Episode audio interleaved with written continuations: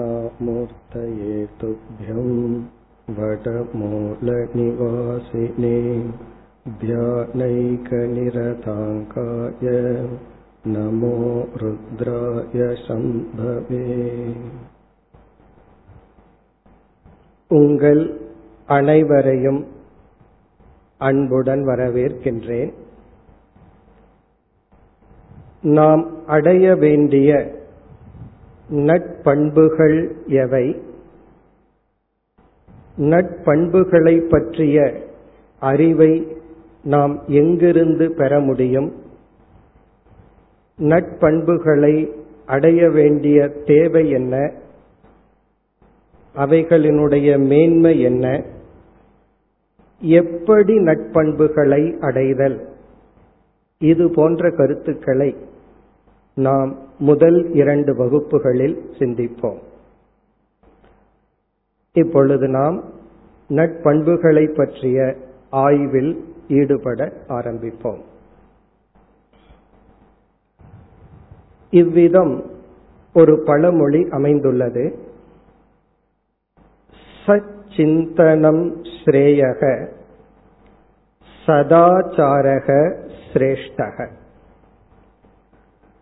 சச்சிந்தனம். சத் சிந்தனம் என்றால் நல்லதை நினைப்பது நல்ல எண்ணங்கள்.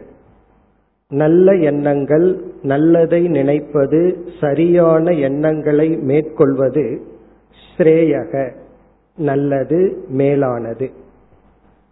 நல்லதை நினைப்பது நல்லது. சதாச்சாரக சிரேஷ்டக சத் ஆச்சாரக என்றால் நன்னடத்தை நல்ல முறையில் நடந்து கொள்ளுதல். சிரேஷ்டக என்றால் மிக மிக நல்லது அல்லது தெய்வீகமானது. இதை ஒருவர் ஆங்கிலத்தில் இவ்விதம் கூறியுள்ளார். It is good to think well and it is divine to act well it is good to think well and it is divine to act well அதாவது நல்லதை நினைப்பது நல்லது நல்ல முறையில் நடந்து கொள்வது தெய்வீகமானது. இப்ப இங்கு இரண்டு உள்ளது. நல்ல எண்ணம் நல்ல நடத்தை. ரைட் திங்கிங் ரைட் ஆக்ஷன் நல்ல எண்ணமும் நல்ல நடத்தையும் நம்மிடம் இருக்கும் பொழுது இவ்விரண்டும் நமக்கு நன்மையை தருவதுடன் மகிழ்ச்சியை தருவதுடன் நம்முடைய வாழ்க்கையை பயனுடையதாக்குகிறது. தீய எண்ணங்களும் தீய செயல்களும் நமக்கு தீமையையும் துயரத்தையும் கொடுக்கின்றது. நமக்கு மட்டுமல்ல மற்றவர்களுக்கும். அதே போல நல்ல எண்ணங்களும் நல்ல செயல்களும் நமக்கும் மகிழ்ச்சியையும் நன்மையையும் கொடுத்து மற்றவர்களுக்கும் நன்மையையும் மகிழ்ச்சியையும் கொடுக்கின்றது தீய எண்ணங்களும் தீய செயல்களும் நமக்கும் தீமையையும் துயரத்தையும் கொடுத்து மற்றவர்களுக்கும் தீமையையும் துயரத்தையும் கொடுக்கின்றது ஆகவே நம்முடைய முதல் லட்சியம் முதல் கடமை என்னவென்றால் நல்ல எண்ணங்களையும் நல்ல செயல்களையும் மேற்கொள்ளுதல். நல்ல செயல்களை மேற்கொள்ள வேண்டும் நல்ல எண்ணங்களை அடைய வேண்டும் என்றால் அதற்கு நமக்கு அடிப்படை தேவையானது இரண்டே இரண்டு தான். ஒன்று அறிவு இரண்டாவது ஆற்றல். சரியான அறிவு நமக்கு இருந்தால் நம்முடைய அறிவு சரியாக இருந்தால் நல்ல எண்ணங்கள் நற்குணங்கள் நம்மிடம் இருக்கும். இரண்டாவது ஆற்றல் இருந்தால்தான் அந்த அறிவை நாம் செயல்படுத்தி வாழ முடியும். ஆற்றல் என்பது அடைந்த அறிவை செயலுக்கு கொண்டு வருதல். முதலில் சரியான அறிவை அடைய வேண்டும். இரண்டாவது அந்த அறிவை செயல்படுத்தும் ஆற்றலை நாம் அடைய வேண்டும். ஆகவே நம்முடைய வாழ்க்கையின் லட்சியம் என்ன இலக்கு என்ன என்றால் சரியான அறிவையும் அறிவை செயலுக்கு கொண்டு வரும் ஆற்றலையும் அடைதல். தத்துவ இயல்களில் அதாவது வேதாந்த நூல்களில் பிலாசபியில் முதலில் பேசப்படுகின்ற கருத்து ஃபர்ஸ்ட் டாபிக் மனிதனுடைய லட்சியம். ஒரு மனிதன் எதை நாடுகின்றான் எதை தேடிக்கொண்டிருக்கின்றான் என்று நம்முடைய லட்சியங்கள் தான் முதலில் பேசப்பட்டு அது வகுத்து கொடுக்கப்படுகிறது. அப்படி ஒரு ஆசிரியர் மனிதனுடைய லட்சியம் என்ன என்று பேசும் பொழுது அவர் மனிதன் மட்டுமல்ல இந்த புவியில் பிறந்த எந்த ஜீவராசி ஆனாலும் அவைகளினுடைய இயற்கையான நாடுதல் அல்லது நாட்டம் என்ன என்று இவ்விதம் கூறுகின்றார். அதாவது மனிதன் மட்டுமல்ல மாடு பசு போன்ற அனைத்து ஜீவராசிகளுடைய இயற்கையான யாரும் சொல்லிக் கொடுக்காமல் எதை நாடுகின்றார்கள் என்றால் இன்பத்தை நாடுதலும் துன்பத்தை தவிர்த்தலும் அனைத்து ஜீவராசிகளினுடைய இயற்கையான லட்சியமாக உள்ளது. இதுல வந்து நமக்கு எந்த சந்தேகமும் இல்லை. யாரும் நமக்கு இதை புகட்ட வேண்டிய அவசியமும் இல்லை.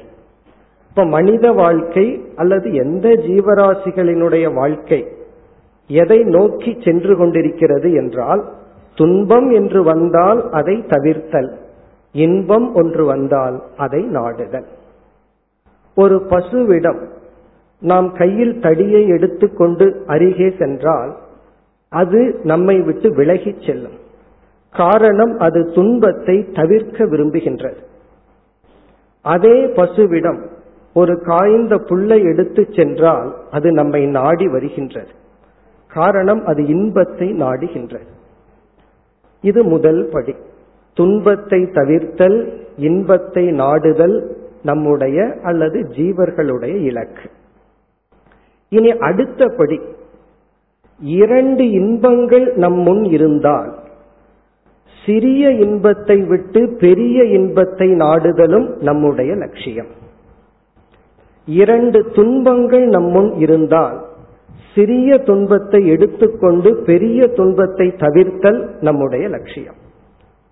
இப்ப இதே பசுவிடம் ஒரு கையில பச்சையான புல்லும் இனியொரு கையில் காய்ந்த புல்லையும் வைத்தால் அந்த பசு என்ன செய்யும்?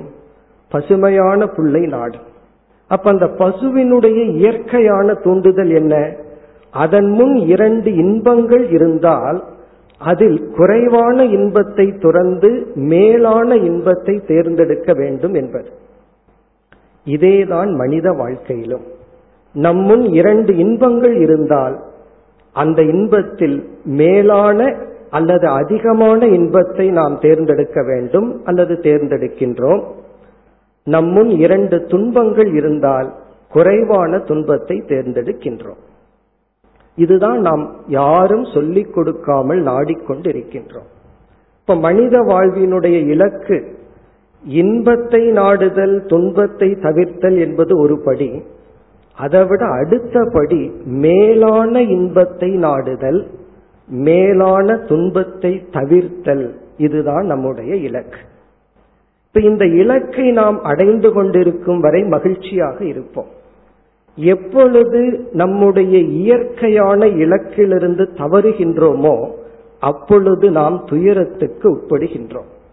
இப்ப இரண்டு இன்பங்கள் இருந்து மேலான இன்பத்தை விட்டு கீழான இன்பத்தை நாம் எடுக்கும் பொழுது லாஸ் இன் ப்ராஃபிட் என்று சொல்வது போல இன்பம் கிடைத்தாலும் அது ஒரு விதத்தில் துன்பம் தான் இப்ப ஒருவர் நம்மை அவமானப்படுத்தி விடுகின்றார் அல்லது துன்புறுத்தி விடுகின்றார்.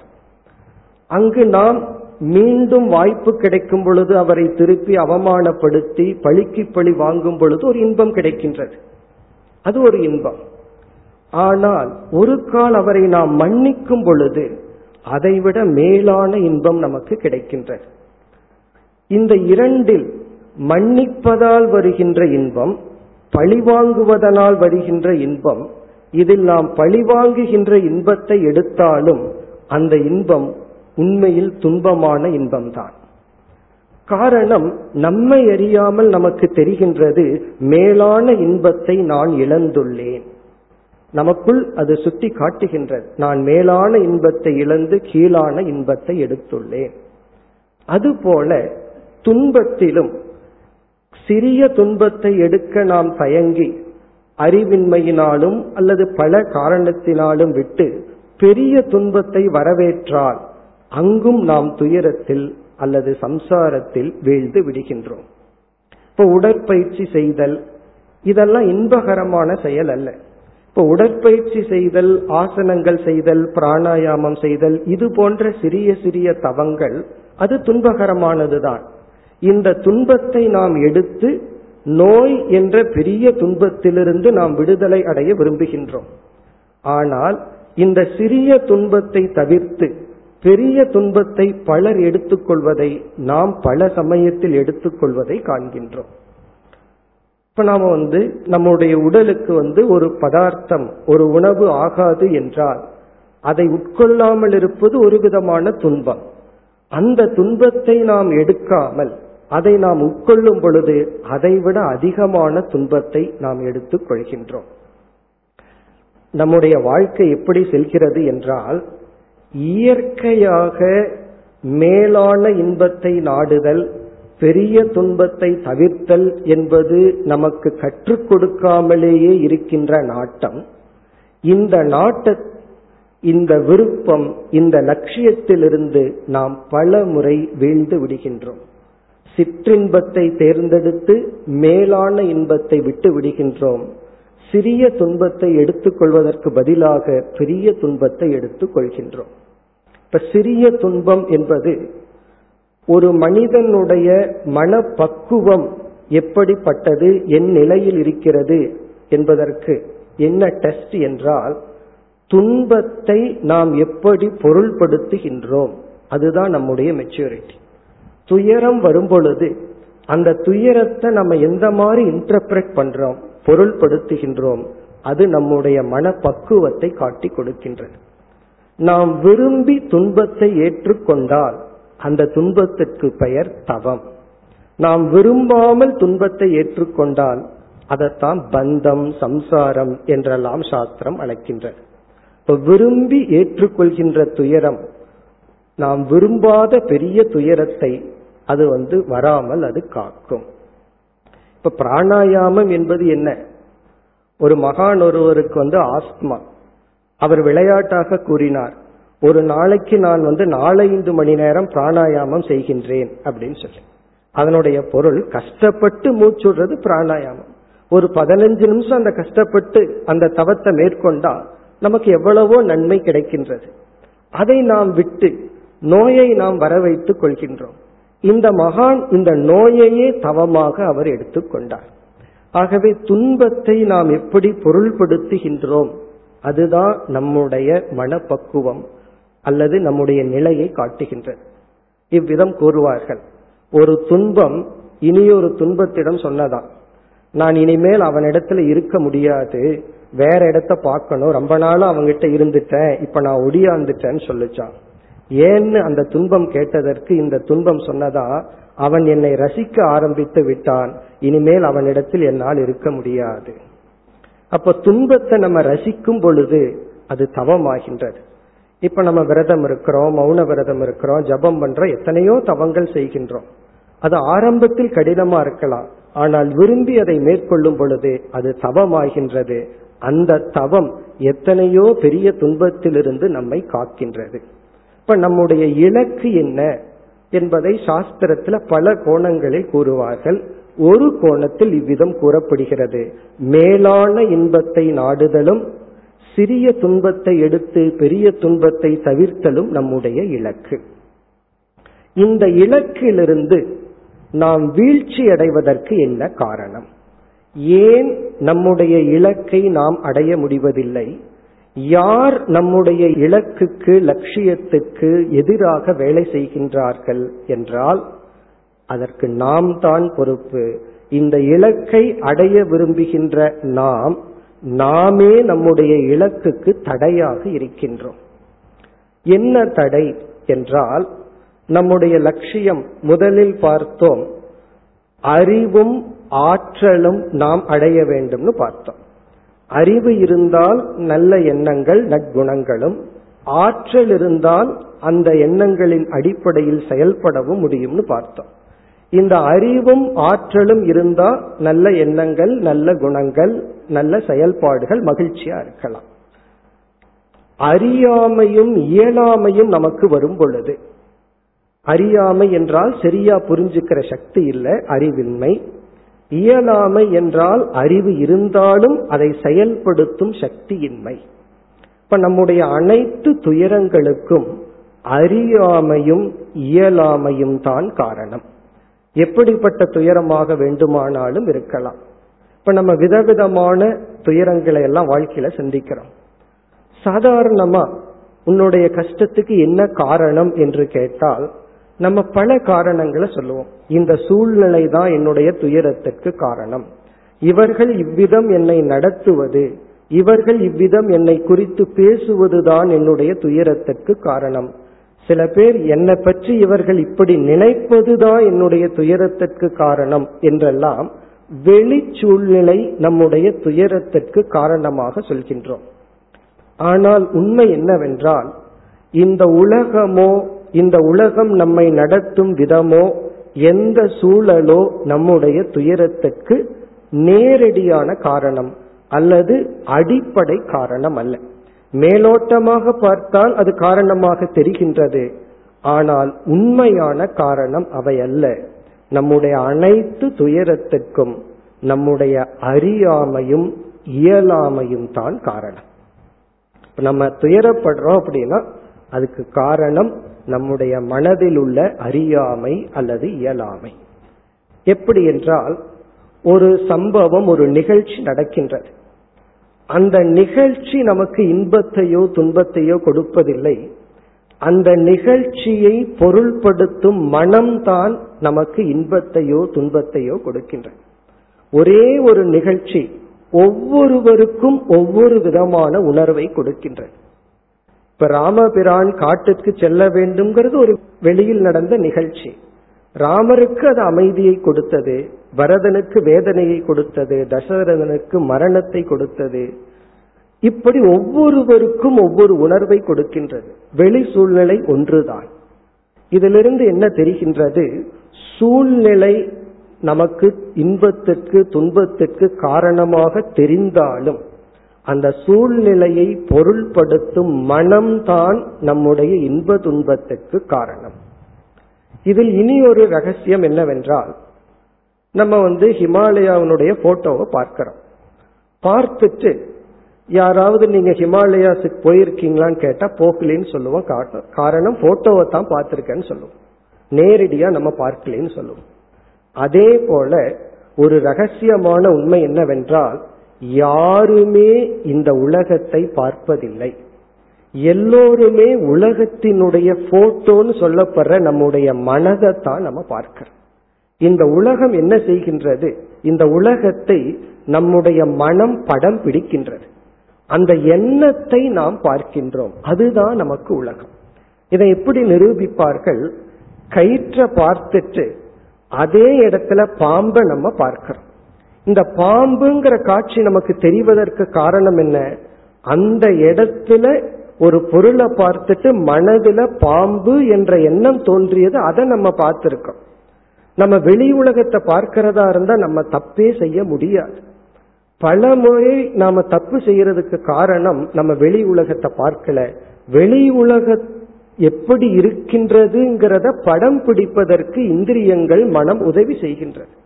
ஆகவே நம்ம என்னைக்குமே இறைவன் படைத்த இந்த உலகத்தை நாம் பார்ப்பதே இல்லை. இந்திரியங்கள் மூலமா எண்ணங்கள் மூலமா நம்ம பார்க்கின்றோம்.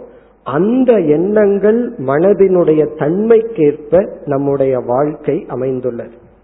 சாஸ்திரத்துல சொல்ற ஒரு முக்கிய கருத்து நம்முடைய அனைத்து துன்பங்களுக்கும் அனைத்து இன்பங்களுக்கும் மனம்தான் காரணம்.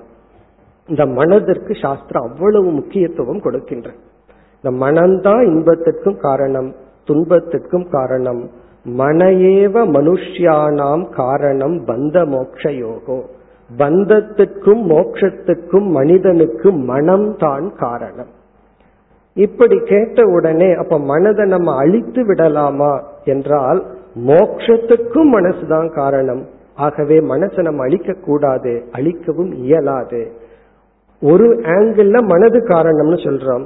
ஒரு ஸ்டெப் உள்ள போய் பார்த்தா மனம் காரணம் அல்ல மனதில் உள்ள அறியாமையும் மனதில் உள்ள இயலாமையும் தான் காரணம்.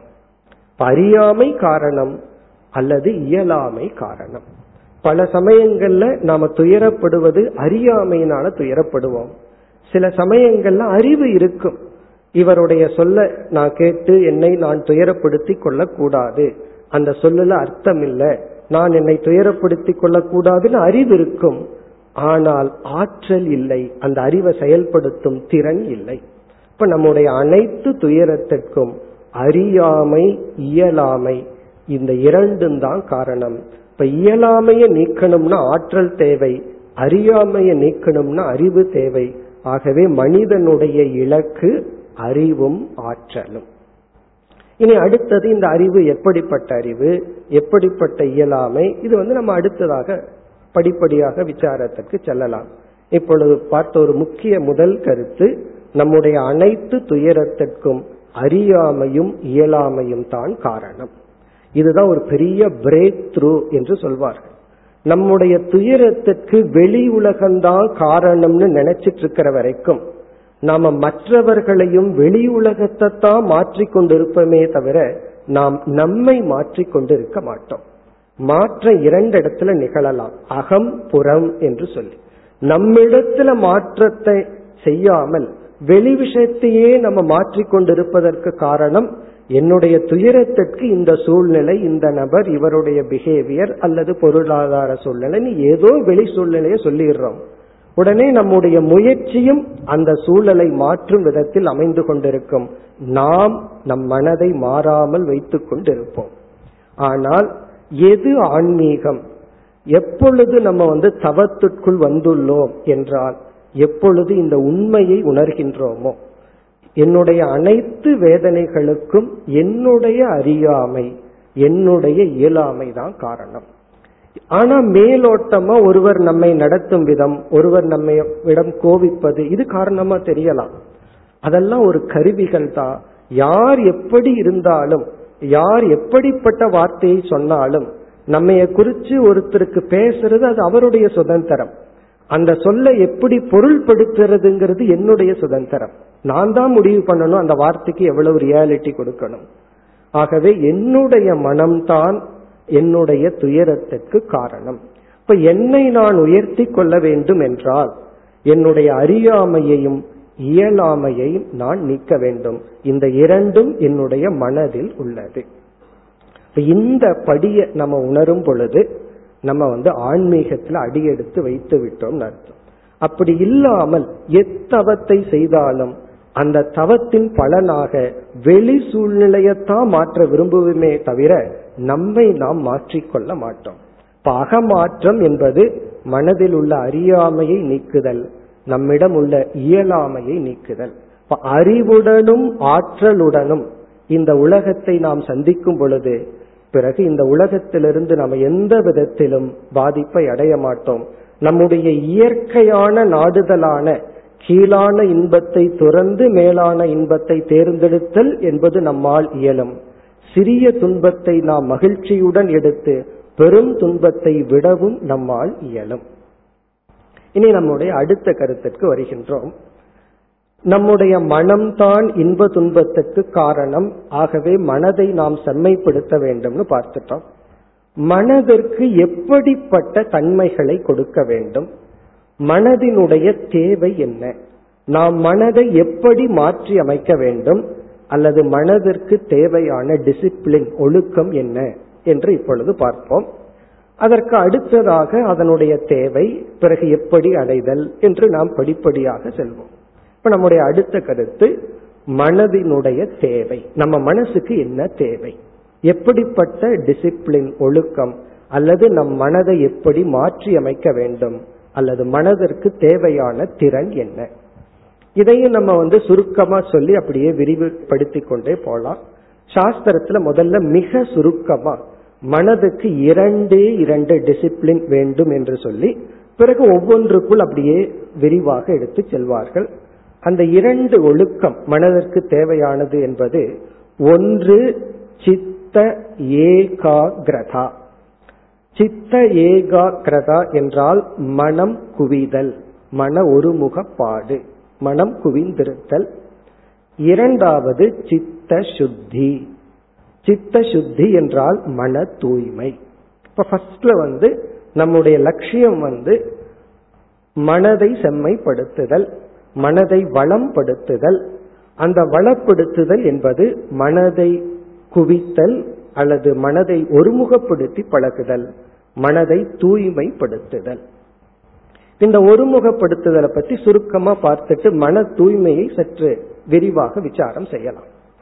மனதை ஒருமுகப்படுத்துதல் என்பது எந்த ஒரு செயலை நாம் செய்ய விரும்புகின்றோமோ அல்லது செய்தாக வேண்டிய சூழ்நிலையில் இருக்கின்றோமோ அந்த செயலில் மனதை முழுமையாக ஈடுபடுத்தும் திறன்.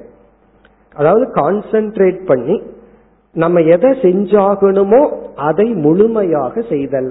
சஞ்சலப்படாமல் மனம் சிதறடையாமல் அதிலேயே கவனம் செலுத்துதல். அதான் மன ஒருமுகப்பாடு. கான்சென்ட்ரேஷன் என்றால் மனம் குவித்தல். இப்ப ஒரு மாணவன் படிக்கணும்னா படிக்கிறதுல மனதை குவித்தல். நம்ம ஒரு வேலையை செய்யறோம்னா அந்த வேலையில மனதை குவித்தல். எந்த காரியம் செய்தாலும் அதற்கு மனதினுடைய தேவை முழுமையாக உள்ளது. இப்ப அந்த மனம் முழுமையாக அந்தந்த செயலில் ஈடுபடுதல். மனதிற்கு குவிக்கும் திறன் இயற்கையாக உள்ளது. அதை நம்ம புதிதா மனதிற்கு கொடுக்க வேண்டிய அவசியம் கிடையாது. எதில் மனம் ஆசைப்படுகின்றதோ அதில் இயற்கையாக மனம் குவிந்து விடும். இப்போ ஒரு மாணவன் வந்து கிரிக்கெட் மேட்சை வந்து மூணு மணி நேரம் அசையாம இருந்து பார்க்கிறான். எவ்வளவு கான்சென்ட்ரேஷன் சுத்தி என்ன நடந்தாலும் தெரியுறதில்லை. காரணம் என்ன? அந்த செயலில் அவனுக்கு விருப்பம் இருக்கின்றது. ஆகவே அவனை அறியாமல் குவித்து விடுகின்றான். ஆனா வாழ்க்கையில எதெல்லாம் செஞ்சாக வேண்டுமோ அதுல எல்லாம் நமக்கு விருப்பம் வந்து விடுவதில்லை. எத்தனையோ கடமைகள் சில கடமைகளை செய்யறதுல விருப்பம் இருக்கு. சில கடமைகள் செய்வதில் நமக்கு விருப்பம் வராது கடினம்தான். ஆகவே நமக்கு விருப்பம் இருக்கிறதோ இல்லையோ செய்தாக வேண்டும் என்ற கடமையில் மனதை ஒருமுகப்படுத்தி பழகுதல். அது நமக்கு விருப்பமான செயலா இருந்தா கஷ்டம் இல்லாம இயற்கையா நடந்துரும். விருப்பம் இல்லாத செயலாக இருந்தால் அதை நாம் செய்துதான் ஆக வேண்டும். ஆகவே மனதிற்கு பயிற்சி கொடுக்க வேண்டும். மனதை ஒருமுகப்படுத்தும் பயிற்சி. மனதை குவிக்கும் பயிற்சி. இந்த பயிற்சியை ஏன் கொடுக்கிறோம்னா எதுலையெல்லாம் மனம் குவிக்கணுமோ அதுலையெல்லாம் நமக்கு விருப்பத்தை உண்டு பண்ணிவிட முடியாதுங்கிறதுனால இந்த பயிற்சியை கொடுக்கிறோம். ஒரு கால் எது தர்மமோ அதுதான் என்னுடைய விருப்பம். எதெல்லாம் என்னுடைய கடமையோ அதுதான் என்னுடைய விருப்பமா இருந்துட்டா இந்த பயிற்சி இல்லாமலேயே இயற்கையா நடந்துரும். ஆனா அப்படி வாழ்க்கையில இல்ல. எதெல்லாம் கடமையோ அதுலதான் நமக்கு விருப்பம் இல்லை. எதெல்லாம் செய்தாகணுமோ அதைத்தான் தவிர்க்க விரும்புறோம். ஆகவே என்ன ஆகணும்? இந்த பயிற்சியை நம்ம மனதுக்கு கொடுத்து தான் ஆகணும். இத கொடுப்பதுதான் தியான பயிற்சி. இப்ப நம்ம தியானம் செய்யும் பொழுது மனதிற்கு வந்து பயிற்சி கொடுக்கிறோம். எடுத்துக்கொண்ட இலக்கில் அதிலேயே இருக்க வேண்டும் என்று இறைவனுடைய நாமத்தை ஜபம் செய்தல் விதவிதமான தியான பயிற்சிகள் மனதை குவிக்கும் திறனை அது நமக்கு கொடுக்கும். பிறகு ரெஸ்பான்சிபிலிட்டி பொறுப்பை நாம் எடுத்துக்கொண்டு அந்த பொறுப்புடன் இருத்தல் மனதிற்கு செயலை கொடுத்தல் இதெல்லாம் செஞ்சு குவிக்கும் திறனை அடைய வேண்டும். இனி நம்ம அடுத்ததுக்கு போவோம். மன தூய்மை சித்த சுத்தி இப்ப நம்ம மனசுல அடைய வேண்டியது இரண்டே லட்சியம்தான். மனதை ஒருமுகப்படுத்தி பழகுதல் குவிக்கும் திறன். இரண்டாவது வந்து மன தூய்மை. இந்த மன தூய்மையானது மீண்டும் மூன்றாக பிரிக்கப்படுகின்ற. இந்த மன தூய்மை என்று சுருக்கமா சொல்லிட்டோம். இந்த சித்த சுத்தி என்பது மூன்று கூறுகளாக பிரிக்கப்பட்டுள்ளது. ஒன்று நட்பண்புகள். சத்குணாகா. நல்ல பண்புகளுடன் நாம் இருந்தால் அதைத்தான் தூய்மையான மனம். மன தூய்மை என்றால் என்ன? நற்குணங்களுடன் இருத்தல்.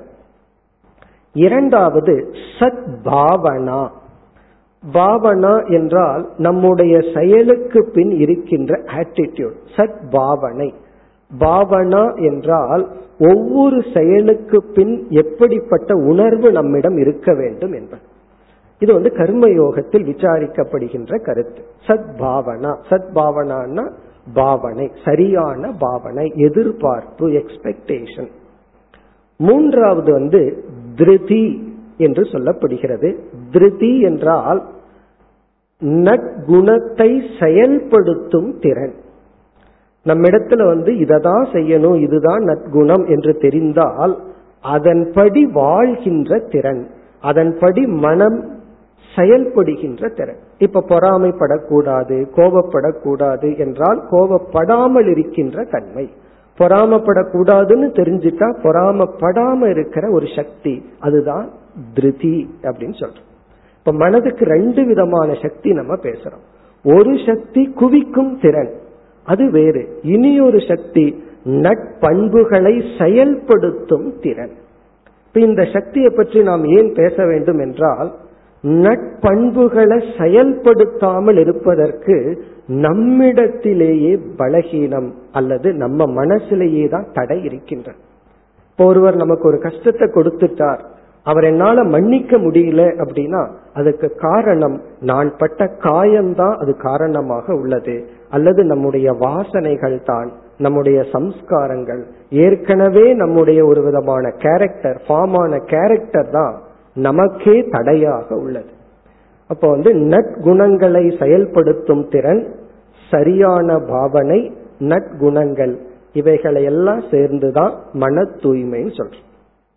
இந்த மன தூய்மையில மூன்று பார்த்தோம். அதுல இப்பொழுது முதல் கருத்துக்கு வர்றோம். சத்குணாகா நட்குணங்கள் நட்பண்புகள் இந்த நட்பண்புகள் மீண்டும் இரண்டாக பிரிக்கப்படுகிறது. இந்த நட்பண்புகள் ஒன்று நல் குணங்களை அடைதல். குண ஆதானம் என்று சொல்லப்படுகிறது. இனி ஒன்று தீய குணங்களை நீக்குதல். தோஷ அபநயனம். இந்த இரண்டு சேர்ந்துதான் நம்ம நட்பண்புன்னு சொல்றோம். இப்ப நற்குணங்களை அடைதல்னா அன்புங்கிற குணத்தை அடைதல் கருணை இது போன்ற சில பாசிட்டிவ் வேல்யூஸ் அதை நம்ம அடைதல். நேர்மை வாய்மை போன்ற. பிறகு வந்து தீய குணத்தை நீக்குதல் என்றால் பொறாமைப்படுதல் கர்வப்படுதல் போன்றவைகளை நாம் நீக்குதல் திருடாமல் இருத்தல் திருடுதல் என்ற புத்தியை நீக்குதல் தானம் என்ற குணத்தை அடைதல் என்று நல்ல குணத்தை அடைதல் தீய குணத்தை விடுதல் இந்த இரண்டையும் தான் நட்பண்புகள் என்று நாம் கூறுகின்றோம். இந்த ஸ்தூல உடலுக்கு நம்ம என்ன செய்யறோமோ அதுதான் நம்முடைய மனசுக்கு செய்யறோம். இந்த உடல்ல வர்ற இயற்கையான அசுத்தத்தை நீராடி தூய்மைப்படுத்துறோம். பிறகு வந்து பவுடர் முதலிய பொருள்களை உடல்ல நம்ம சேர்த்திக்கிறோம். இப்போ உடலுக்கு அழகுபடுத்துறோம். உடலில் இருக்கின்ற அசுத்தத்தை நம்ம நீக்கிறோம். அதே போல மனதில் உள்ள அசுத்தத்தை நீக்குதல் தீய குணங்களை நீக்குதல் நல்ல குணங்களை அடைதல்.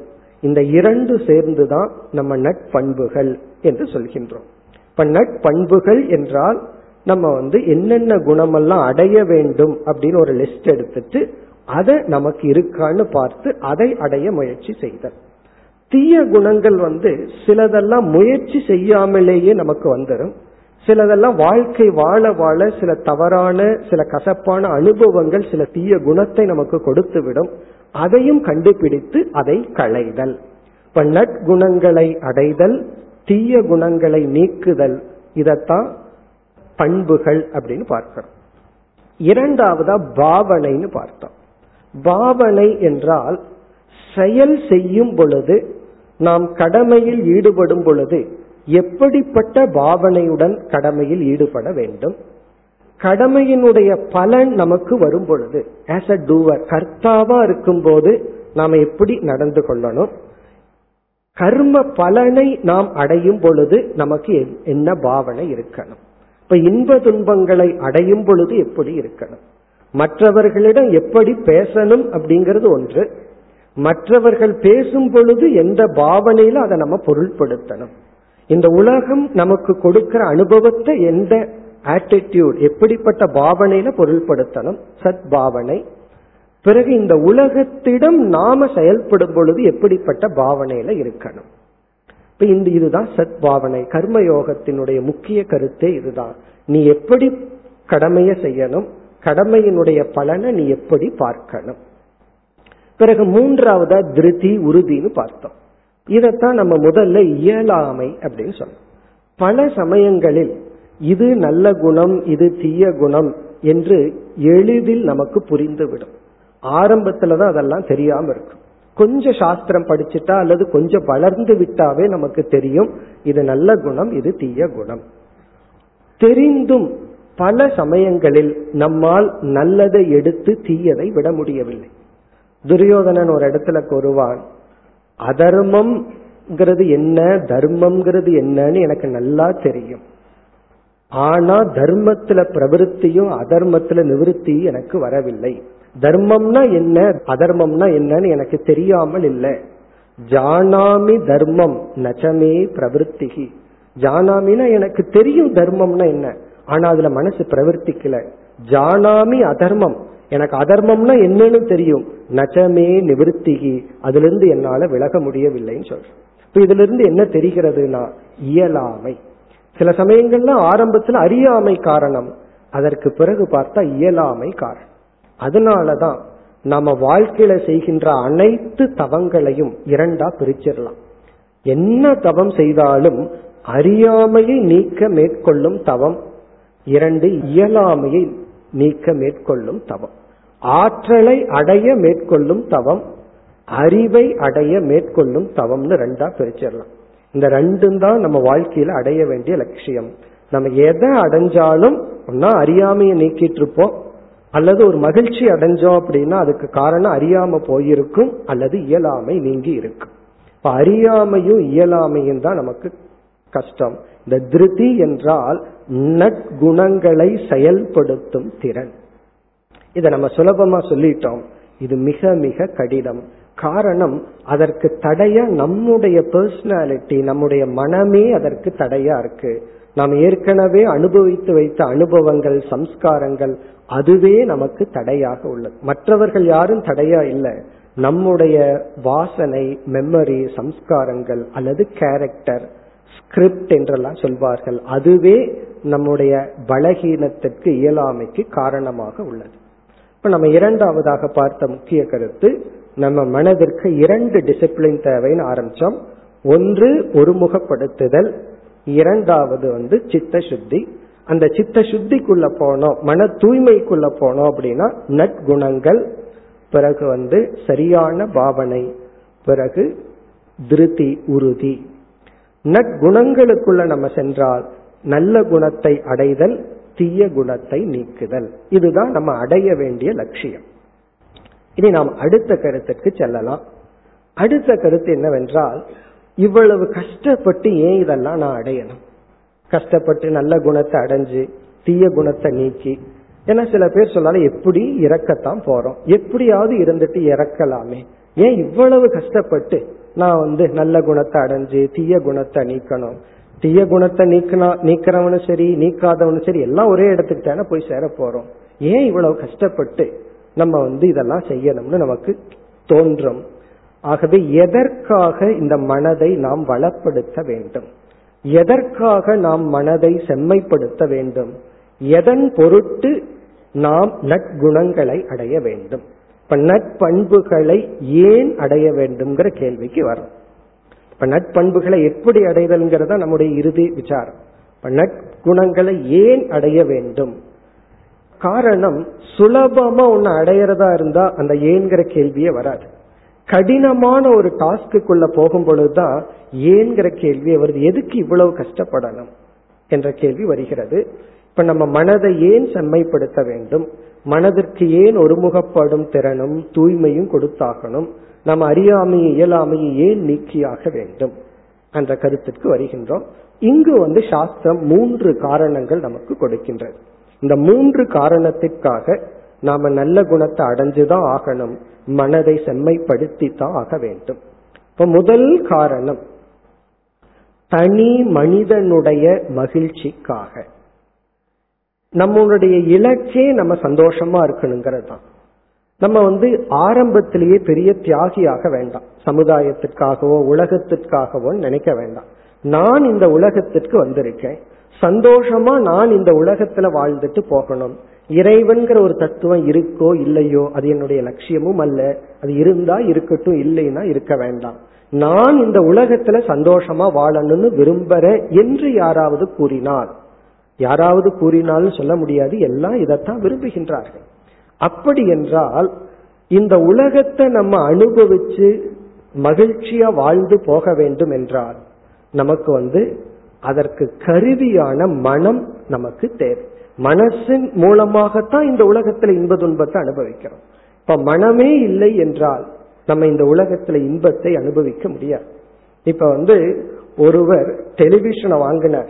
அதுக்கு என்ன கூலினா ரெண்டு கண்ணை தானம் பண்ணி டெலிவிஷன் வாங்கினார்னு வச்சுக்கோமே. இது வாட் கைண்ட் ஆஃப் ட்ரேட் அப்படி நம்ம மனசை இழந்துட்டு இந்த மனசுதான் இந்த உலகத்தை அனுபவிக்குது. இந்த மனசை இழந்துட்டு உலகத்தில் இருக்கிற அனைத்தையும் நம்ம வாங்கி வச்சுட்டோம் அப்படின்னா என்ன பலன்? ஆகவே இந்த உலகத்துல சந்தோஷமா ஒரு மனிதன் வாழ வேண்டும் என்றால் அவன் கண்டிப்பாக தன் மனதை செம்மைப்படுத்தி ஆக வேண்டும். எவ்வளவு தூரம் அவன் சந்தோஷமா இருக்கிறான் அப்படிங்கிறது எவ்வளவு தூரம் அவன் மனதை பண்படுத்தி உள்ளான். இப்போ ஒரு மனிதனுடைய தனிப்பட்ட வாழ்க்கையினுடைய மகிழ்ச்சிக்கும் அவன் மனதை எவ்வளவு தூரம் தூய்மைப்படுத்தி குவித்து பழகியுள்ளான் என்பதனுடைய அடிப்படையில் அமைகின்றது. இப்ப இந்த இடத்துல நம்ம வந்து ஒரு சுயநலவாதியாகவே இருப்போம். தானம் பண்றது சுயநலத்துக்கு பண்ணலாம். யாருக்கும் நான் உதவி செய்ய தயாரா இல்லை. எனக்கு என்னுடைய மகிழ்ச்சி தான் முக்கியம்னா சாஸ்திரம் சொல்லுது இருந்துட்டு போகட்டும் அப்படியே உன்னுடைய மகிழ்ச்சியை நீயே வச்சுக்கோ. ஆனா அந்த மகிழ்ச்சி உனக்கு வேண்டும் என்றாலும் நீ உன்னுடைய மனதை செம்மைப்படுத்தி தான் ஆகணும். ஏன்னா அந்த அதை கொடுக்கறதே உன்னோட மனசு தான் இந்த உலகத்தோட இன்டராக்ட் பண்ணி உனக்கு கொடுக்கறதே உன்னுடைய மனது தான் பிறகு இரண்டாவது காரணம் அடுத்த ஒரு ஸ்டெப் அதிகமா போறோம். நாம் நம் மனதை செம்மைப்படுத்தினால் நாம் பயனடைவதுடன் நம்மை சுற்றி இருக்கின்ற சமுதாயம் பயனடைகின்றது. இப்ப நம்ம மனதை நம்ம நல்லா வச்சுட்டோம்னா அதனுடைய பலன் மற்றவர்களுக்கும் செல்கின்றது. ஆகவே ஒரு தனிப்பட்ட மனிதனுடைய மன வளர்ச்சி உலக சமுதாய மன நிறைவுக்கு காரணம் ஆகின்றது இப்ப உலக சமுதாய சேவை அப்படிங்கிறது என்ன? தனி மனிதனுடைய சமுதாய சேவை தான் உலக சமுதாய சேவை ஆகின்றது. இப்ப உலகத்துக்கு நம்ம சேவை பண்ணணும் அப்படின்னா முதல்ல நமக்கு நம்ம சேவை பண்ணணும். ஒரு பிச்சைக்காரன் வந்து இனியொருத்தனுக்கு தானம் பண்ண முடியாது. அன்புக்கு ஏங்கி இருப்பவன் வந்து இனியொருத்தனுக்கு அன்பு காட்ட முடியாது. இப்ப தான் மனது நல்லா இருக்கணும் தன் மனதில் அன்பு இருக்கணும் மனம் பண்படைஞ்சிருக்கணும். அவன் தான் மற்றவர்களுக்கு உதவ முடியும். ஆகவே ஒரு தனிப்பட்ட மனிதன் மகிழ்ச்சியுடன் நற்குணங்களுடன் இருந்து மனதை செம்மைப்படுத்தினால் அது சமுதாயத்திற்கும் உலகத்திற்கும் நன்மை ஆகின்றது இப்ப உலகத்துக்கு ஏதாவது சர்வீஸ் பண்ணணும்னு நினைச்சா முதல்ல நம்மை நாம் திருத்த வேண்டும். நம்மை நாம் திருத்தி கொண்டால் அதுவே சமுதாயத்திற்கு செய்கின்ற பெரிய ஒரு சேவை. அப்படித்தான் சமுதாயத்திற்கு சேவை செய்ய முடியும். நம்மை நாம் சரிப்படுத்தாமல் சமுதாயத்திற்கு நம்மால் சேவை செய்ய இயலாது. இது இரண்டாவது காரணம்.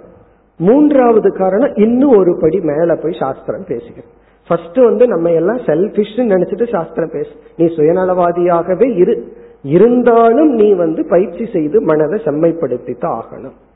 இரண்டாவது வந்து அடுத்தபடி நான் ஒன்னும் சுயநலவாதி இல்லை நான் பரநலத்தை பார்க்கிறேன் அப்படின்னா அதனால நான் என்ன ஒன்னும் பண்படுத்தல. மற்றவர்களை நான் பண்படுத்திட்டு இருக்கேன். மற்றவர்களுக்கு உதவி செய்து மற்றவர்களுக்கு தான் நான் சேவை செய்ய விரும்புறேன். நான் எப்படி இருந்தாலும் என்ன அப்படின்னு நினைக்காத.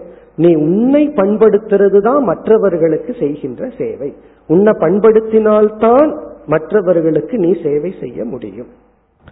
இனி மூன்றாவது வந்து வெறு குறைவான சில மனம் மோக்ஷம் அல்லது இறை நிலை என்ற ஒன்றை நாடும் சில பேர்த்துக்கு வந்து மோக்ஷம் என்கின்ற ஒரு லட்சியத்தை நாடணும்னு ஒரு ஆசை ஏற்படும்.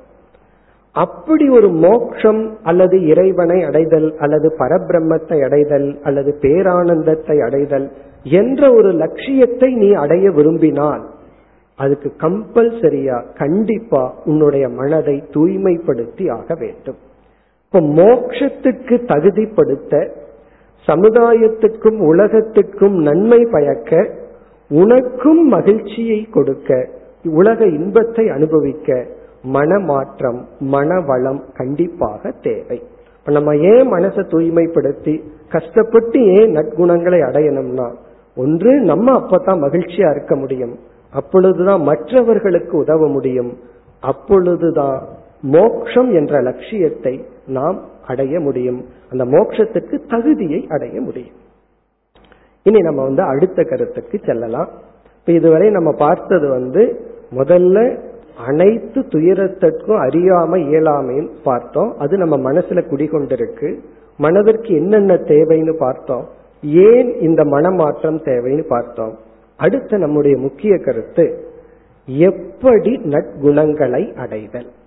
அதுதான் நமக்கு முக்கியம். காரணம் இது நல்ல குணம் இது தீய குணம்னு யாரும் சொல்லி கொடுக்காம சுலபமா நமக்கு தெரிஞ்சிடும் அது எப்படி நற்குணங்களை எல்லாம் அடைதல்?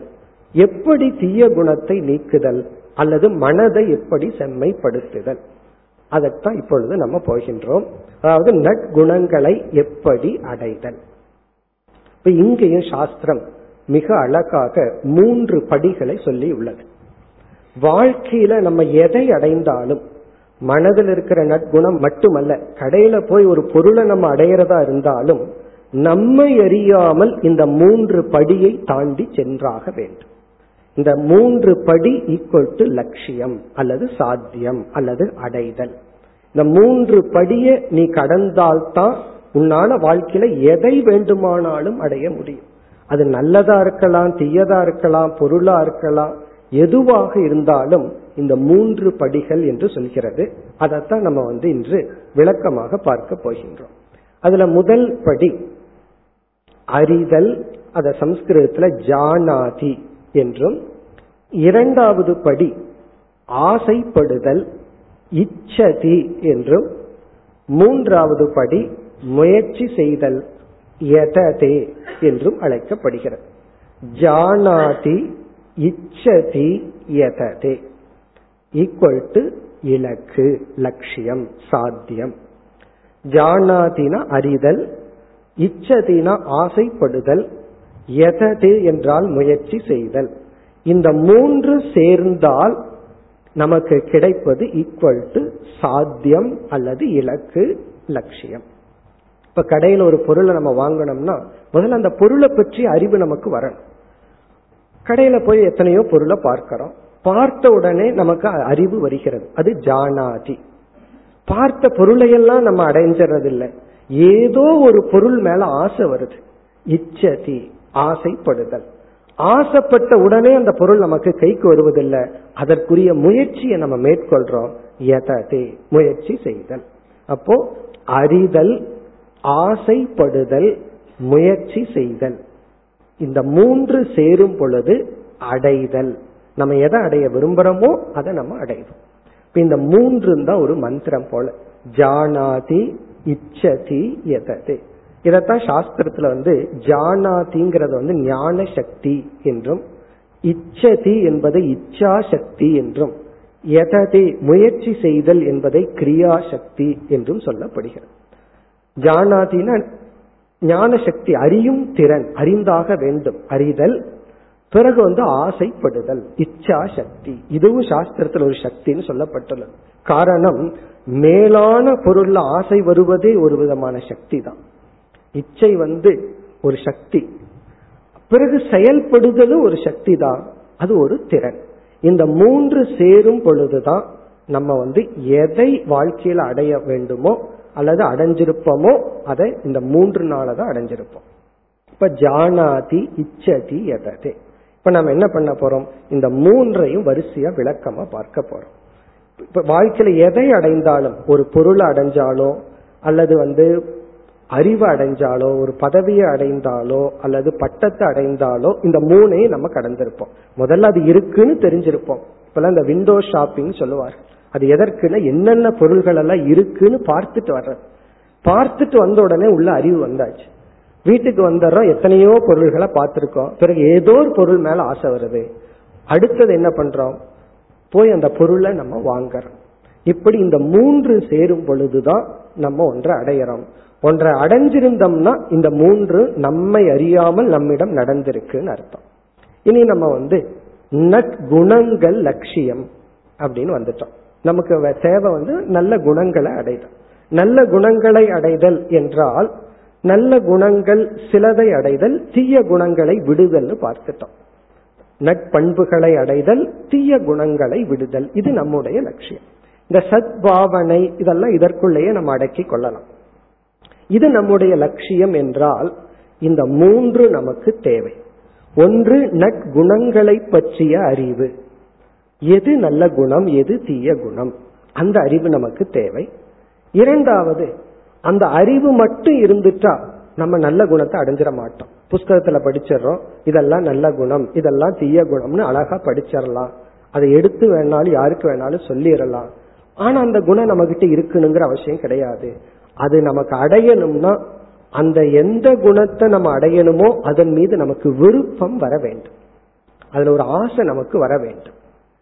ஆசையும் பார்த்தோம் அப்படின்னா என் மனசுல ஆசை இருக்கே அப்படின்னு நமக்கு தோன்றும்.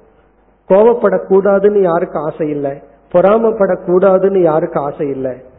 நல்ல குணத்தோடு இருக்கணும்னு யாருக்கு ஆசை இல்லை? ஆனா இருந்தாலும் எனக்கு ஏன் வரல அப்படின்னா அனைத்து ஆசைகளும் செயலாக வடிவெடுக்காது. அந்த ஆசை தீவிர இச்சையாக மாற வேண்டும். செயலாற்றும் திறனுக்களவு அந்த ஆசையானது அதிகரிக்க வேண்டும். அப்ப இங்க இச்சதி என்றால் அதிகரித்த ஆசை. ஆசை வந்து அதிகரிச்சிடணும் காரணம் ஆசை மேலோங்கி இருக்க வேண்டும். ஏன்னா எல்லாத்தையும் அடையணும்னு எல்லாருக்கும் ஆசை இருக்கத்தான் இருக்கு. ஆசை இல்லாதவர்கள் யாரும் இல்லை. நல்லது வேண்டான்னு யாருக்கும் ஆசை இல்லை. ஆகவே ஆசை இருக்கு. ஆனா அந்த ஆசை மேலோங்கவில்லை. கடையில எத்தனையோ பொருளை பார்க்கிறோம். எல்லா பொருளையும் வாங்கணும்னு ஆசை தான் ஆனா எந்த பொருளை நம்ம வாங்குவோம்? எந்த பொருள் மீது ஆசை அதிகரித்துள்ளதோ அதைத்தான் நம்ம வாங்குவோம். அது வந்து இச்சைப்படுதல். இப்ப முதல்ல வேல்யூஸ பத்திய ஞானம் இரண்டாவது அதன் மீது விருப்பம் மூன்றாவது வந்து எததே என்றால் முயற்சி. இங்க முயற்சினா அந்த இலக்கை நம்ம எதை அடைய விரும்புறோமோ அதை அடைய உரிய முயற்சி சாதனை நமக்கு தேவை. வெறும் ஆசை மட்டும் நம்மை அடைய வைத்து விடாது. அந்த ஆசை என்ன பண்ணும்? அப்படியே முயற்சியில நம்ம ஈடுபடுத்த வேண்டும். முயற்சியில ஈடுபடுத்தும் அளவு நமக்கு ஆசை தூண்டியாக வேண்டும். அந்த ஆசை வந்தாகணும். அந்த ஆசை ஏன் வரணும் எப்படி வரணும் அதுக்கு தான் பண்பினுடைய மேன்மையை உணர்ந்தாக வேண்டும். பண்பினுடைய மேன்மையை உணர்ந்தால்தான் அந்த பண்பை அடைய வேண்டும் என்ற ஆசை மேலோங்கும். அந்த ஆசை மேலோங்கினால்தான் நம்மால் செயல்பட முடியும்.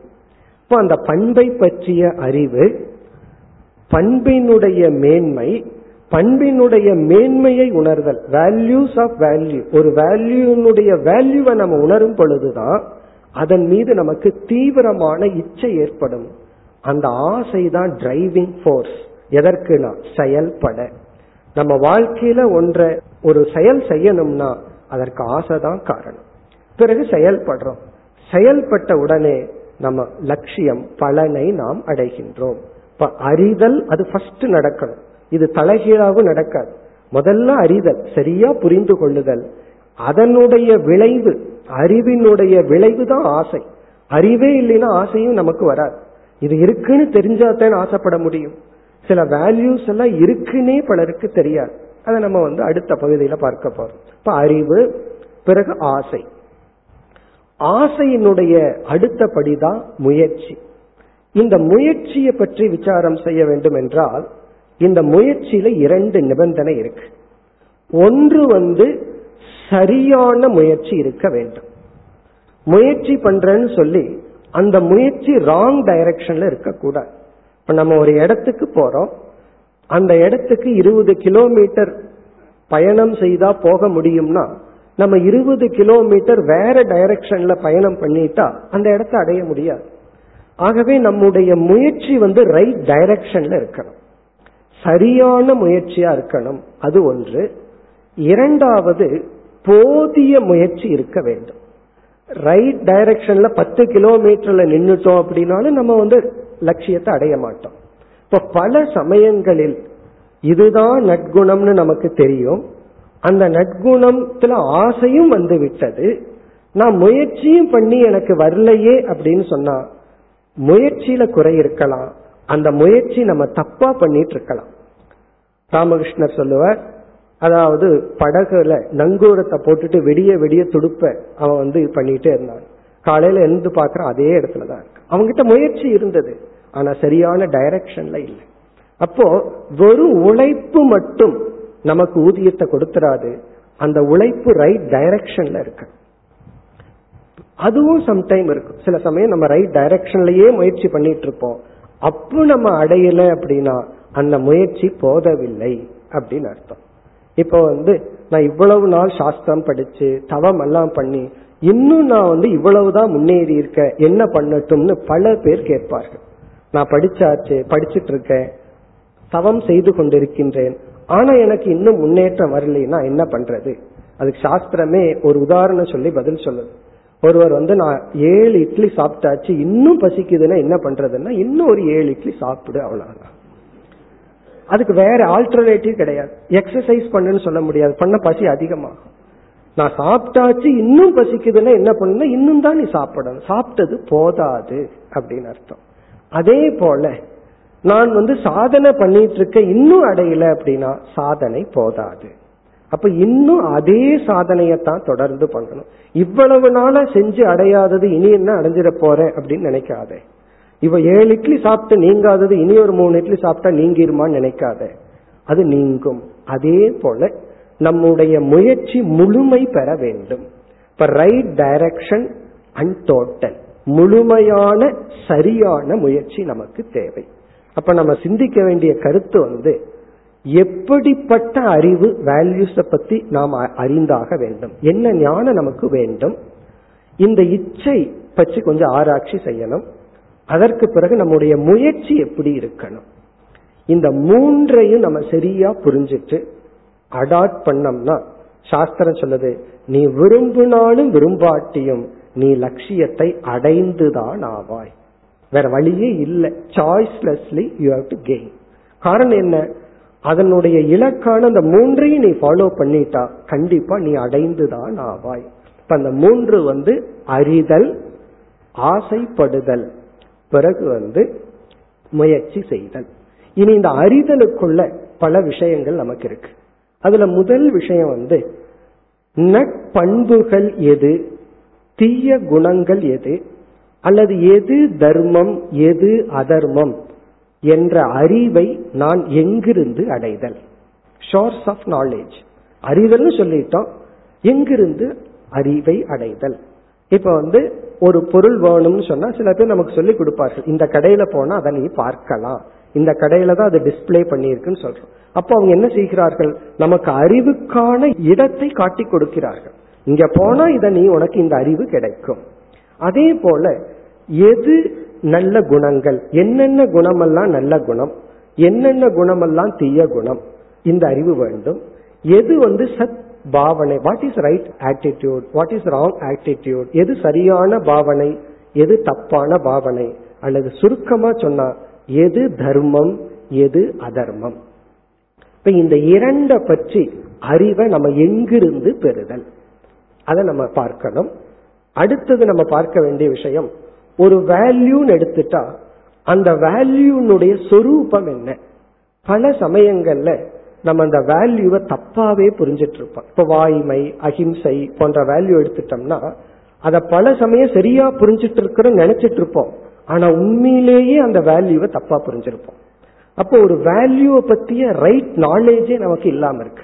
அதை நம்ம எப்படி அடைதல்? அதற்கான சில க்ளூ பார்ப்போம். பிறகு ஆசைப்படுதல் விஷயம் அது இடையில இருக்கு ரொம்ப முக்கியம். இந்த ஆசைப்படுதல் இருக்கே இந்த மூணுல அதுதான் ரொம்ப முக்கியம். அந்த ஆசை வரணும்னா அந்த வேல்யூ மேல நமக்கு ஒரு மேன்மை வரணும். எப்படி மேன்மையை வர வைப்பது? அதை நம்ம பார்க்கணும். பிறகு எப்படி முயற்சி செய்தல்? இப்ப இந்த கருத்துக்கள் எல்லாம் நாம் பார்க்க வேண்டி உள்ளது அதை நாம் அடுத்த இரண்டாவது வகுப்பில் பார்ப்போம். ॐ पूर्णमधपूर्णमिधं